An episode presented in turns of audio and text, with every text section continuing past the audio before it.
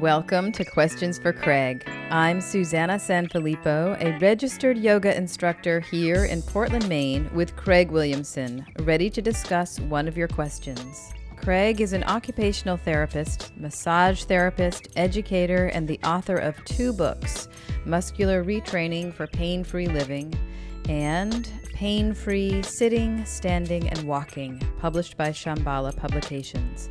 If you have a question for Craig, go to craigwilliamson.net and click on the homepage link that says Questions for Craig.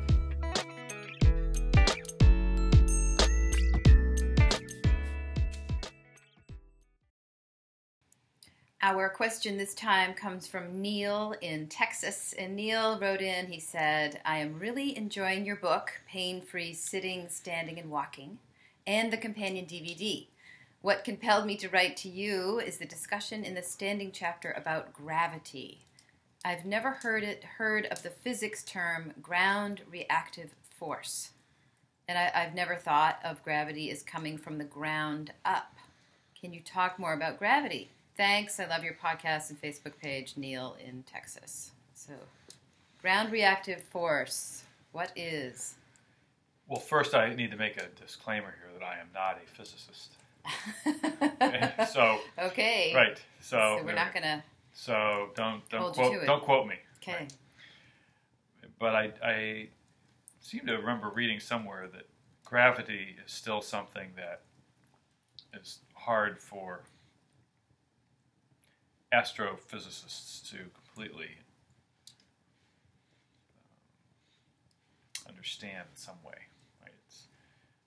I mean, generally we know it's some kind of mutual attraction of particles, but that's that's what the word describes that. But in terms of what it actually is, or what causes it, I, um, I don't know if it's even known exactly. It's just something that's been observed that it happens on this planet. Right, or or with all between all heavenly bodies, you know, mm-hmm. all planets. Any there's there's an attraction and so and so for us, you know, we we're attached to the ground. We don't go flying off because of uh, what we call gravity, mm-hmm. right?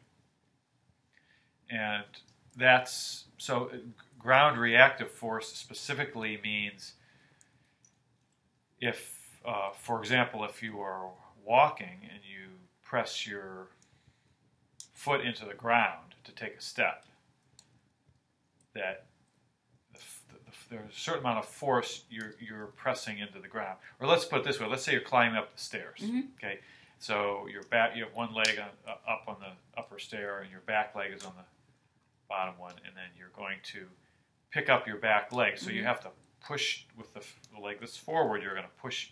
You're going to straighten your forward leg mm-hmm. in order to pick up the back leg. Mm-hmm. So the force that you push that you uh, push down with on your forward leg. Yes. When you're climbing the stairs. Right. That the, the stair is pushing back into your leg with the same amount of force.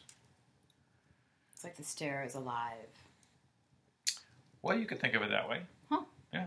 Uh, or for that matter, if you're just standing somewhere, you're standing out in the in your driveway.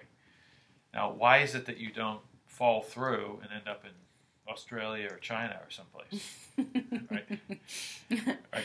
That that there. You haven't found the trap door yet, or something. Right? right, right. That there's that the ground must be pushing against you with the same amount of force that you're pushing against it. That's.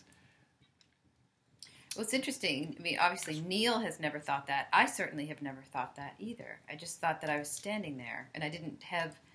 I guess you're saying we have a relationship with the Earth that we're not even aware of. We might not be. Would it help us to? I probably would be. You know, it's it's something that you, uh, if you could feel the ground reactive force,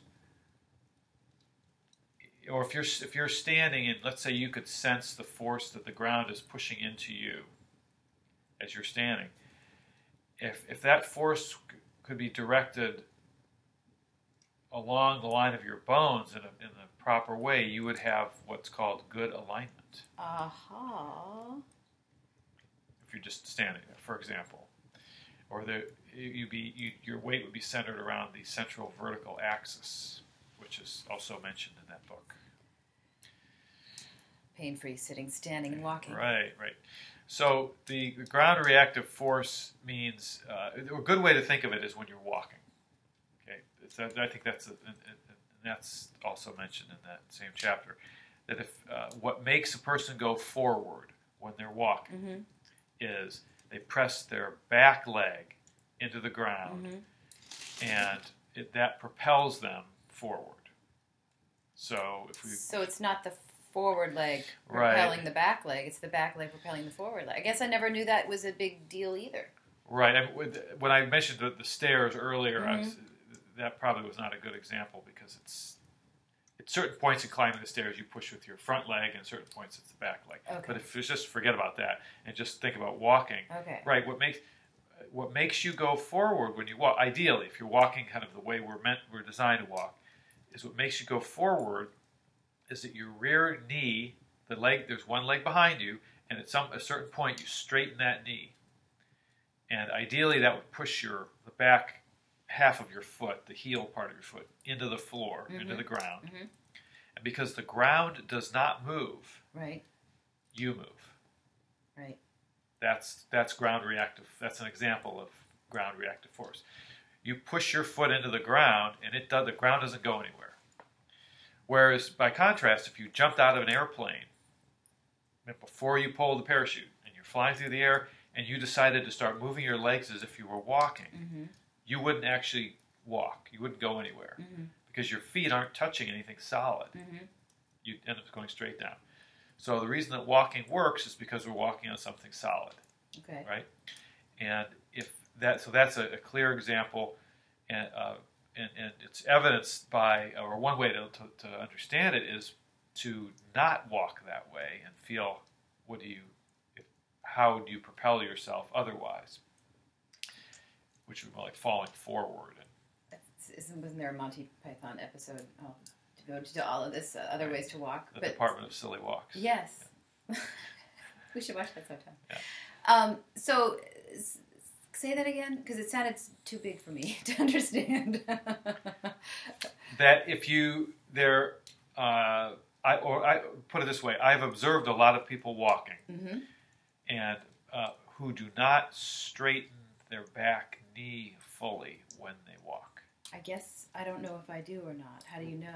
Just Slow think down. about it, slow down, right. observe yourself. It's easy to fully straighten your back knee before you pick it up and bring it forward. And so if I don't, if I leave it bent, then I'm walking. Um, what, what's what's the deal with not straightening? Well, when you do straighten it, you're fully pressing. When you straighten your back knee, like like when you, which is which is partially bent, when you first lands on the when, it's, when your foot lands on the ground in front of you, it gradually goes behind you. It's it's your knee is partially bent, Mhm. and the straightening of your knee is what presses your foot and leg, your lower leg, into the ground. hmm And the more you press, the higher the bounce. Or The more you press, the more the ground presses back into you. yes, That's the ground reactive force. And then the more the ground presses back into me, the more what cool I am, the prettier I am. the more forward you go. the more forward I go. right? The more efficient you are, because you're you're if you're thinking, well, I want to go forward. How can I maximize my forward goingness? I'm going to straighten my back knee fully, so I take advantage of the leverage of my leg bones. Uh, so I, if I straighten them all the way, I'm, it's another way of saying press your foot more into the ground when it's behind you, so that press that propels you more forward.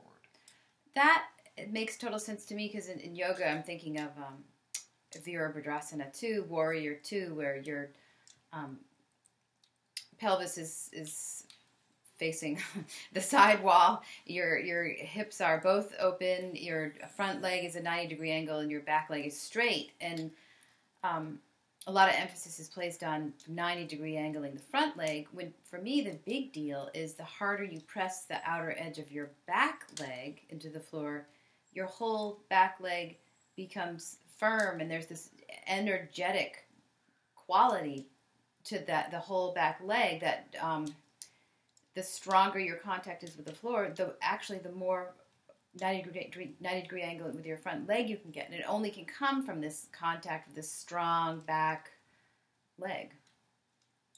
And so it seems like walking is the same deal. You know, you can only go forward in, in Warrior 2 if you have strength and presence and awareness and energy and aliveness in your back leg, which only comes really from what I've been able to ascertain, is from a pressing into the earth. I think that's a good. That's a very good example. Walking is is uh, is is it's the same idea.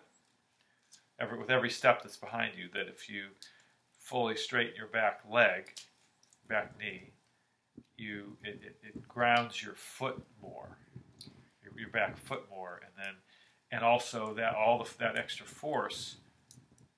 It doesn't take that much extra energy to straighten your knee when it's when it's almost straight.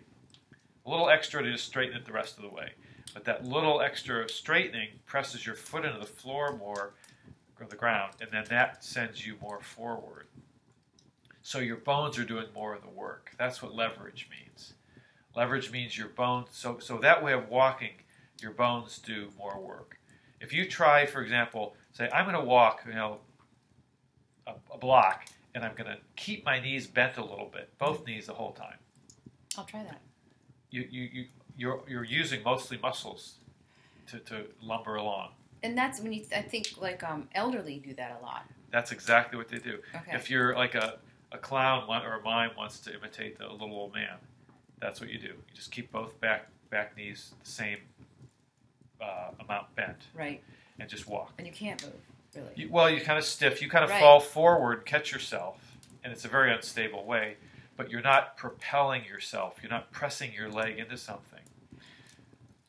Okay, can we extrapolate this into sitting? Is there any way when you're sitting, you generally have both feet on the floor if you're sitting in a chair, or even on the floor? Is there, like right now, I'm we're both sitting cross-legged on the floor, and as I'm saying it, I'm I'm pressing my sit bones into the floor, and immediately my spine got a little longer.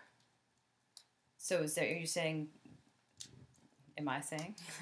and what happens in a What in a, in a what am I saying? And if in a chair, the same thing would happen. If I press my feet a, a wee bit more, then I get um, longer and maybe even more present in my body. Or can we extrapolate? Well, you're you're uh, maybe you'll become more present, but it depends on what's what you're. Well, that's kind of another subject, yeah. I think. I mean, unless you want to correct me on that. It, it depends on how you're.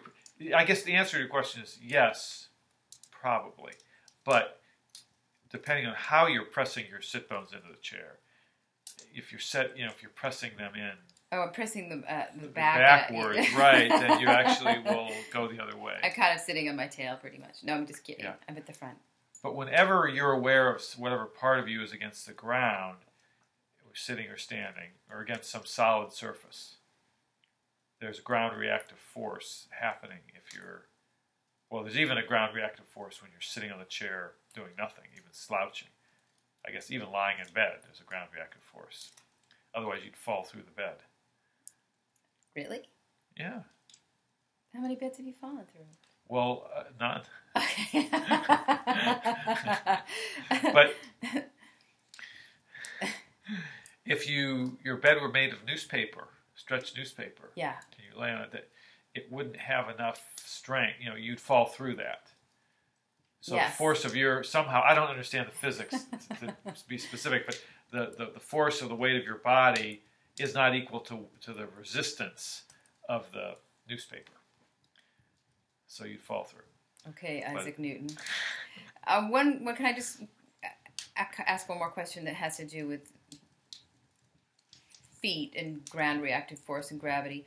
I know a lot of times um, yoga for people who um, are dealing with trauma in their lives, a, a, real big emphasis is placed on feeling the feet on the floor and feeling, you know, all four corners of the feet on the floor. And, and yoga for people with trauma, that it's so emphasized that that's the first thing to do. And, and even in uh, traditional talk therapy, a lot these days, they're talking about, you know, feeling your feet, feeling your feet, feeling your feet on the ground, feeling your feet in the shoes on the ground. And there's, there's, do you think that has to do with our relationship to not only gravity, but our feeling of belonging on the earth? Is that part of the ground reactive force? The human reactive force? Or is this part of the discussion? I don't know. I mean, I, I think your uh, ground reactive force really refers, I mean, that the term refers to what we were talking about before, like a the physical force. Uh, in terms of your feeling connected to the earth, uh, that might, I could imagine that being part of it, you know, like literally feeling it, being aware, conscious of your feet, the feeling of your feet on the ground. Uh, seems like it would help. Right. I mean, there are other ways of being aware of, of the earth in terms of uh, through your eyes, Right. right, or even through your, your feelings or You know, in terms of nature. But but one way also it would make sense to me would be physically feeling Mm-hmm. the feeling of the ground with your feet, and which changes it. Walking on sand is different than walking in mud or walking on grass, or you know, barefoot, walking with shoes. It's all it's all different. Maybe too because your feet are so far away from your head that if you concentrate on the furthest thing away from your head, then you're getting out of your head a little bit. Yeah, and I think part of what is if you feel your feet, uh, this, everything's connected, you know. But if you feel, you sense your feet, it's going to stimulate the nerves and the reflexes that are involved with your feet, that are naturally involved. Mhm. The subconscious little feelings and things that happen, that actually those messages go through your nervous system, like the feeling of your feet, and they tell your other reflexes, like your spinal reflexes, say to extend, to straighten up like to stand more erect. Um, that all happens automatically. So, so let's say, so in other words, somebody starts walking, you say, "Hey, pay attention to your feet," and they go, "Oh, wow, yeah, look, I, I'm feeling my feet now. Uh, I'm really going to feel my feet when I walk on the sand here." And then you might notice a minute later that they're standing taller, Mhm. but they don't even know that they're standing taller. But because they're feeling their feet, it's activated other you know, ref- muscular reflexes in their body that, that make them carry themselves better, and, and the result of that might be that they feel more in their body, Mm. right? So there's kind of a chain reaction, a positive chain reaction that comes from just, so they might feel more grounded. So feet are very important Yes. for that reason. Yes. I, th- I think there's 7,000 sensory and motor nerves in the feet. It's ton, tons, gobs and gobs. Yeah. So, so as far as walking goes, uh, a simple thing to remember is to just really feel the, the that you're pressing the back half of your foot into the ground with every step before you pick up your foot. So keep your back leg, your back leg is the one that propels you. Keep that on the ground as long as possible. Keep the leg straightened as much as possible. Well, or just keep it. Just just make sure at the very end of the stride you fully straighten it before you pick it up. And the, and the muscles that do that are the buttocks muscles. Huh. Right. So maybe that's why we have buttocks. They're not just to show off in bikinis? No, they're, they're not just to sit on. They're actually for walking. They're the muscles that make your knee straighten and your foot press into the floor, so the ground reactive force propels you forward. I didn't know that. That's what the buttocks is All right. for. So, so if someone can walk, if somebody has an imbalance on one side or the other with their hips, walking, if they learn to walk the way that is described in the book, Pain free sitting, Right, standing, and exactly. walking. they can uh, they can actually balance the muscle strength and activity on the left and right side of their hip. It's really easy. Wonderful. So, gravity, ground reactive force.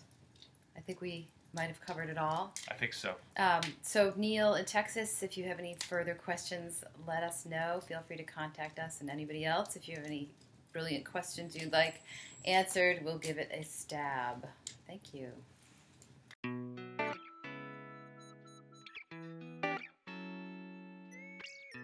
You have been listening to Questions for Craig with Craig Williamson.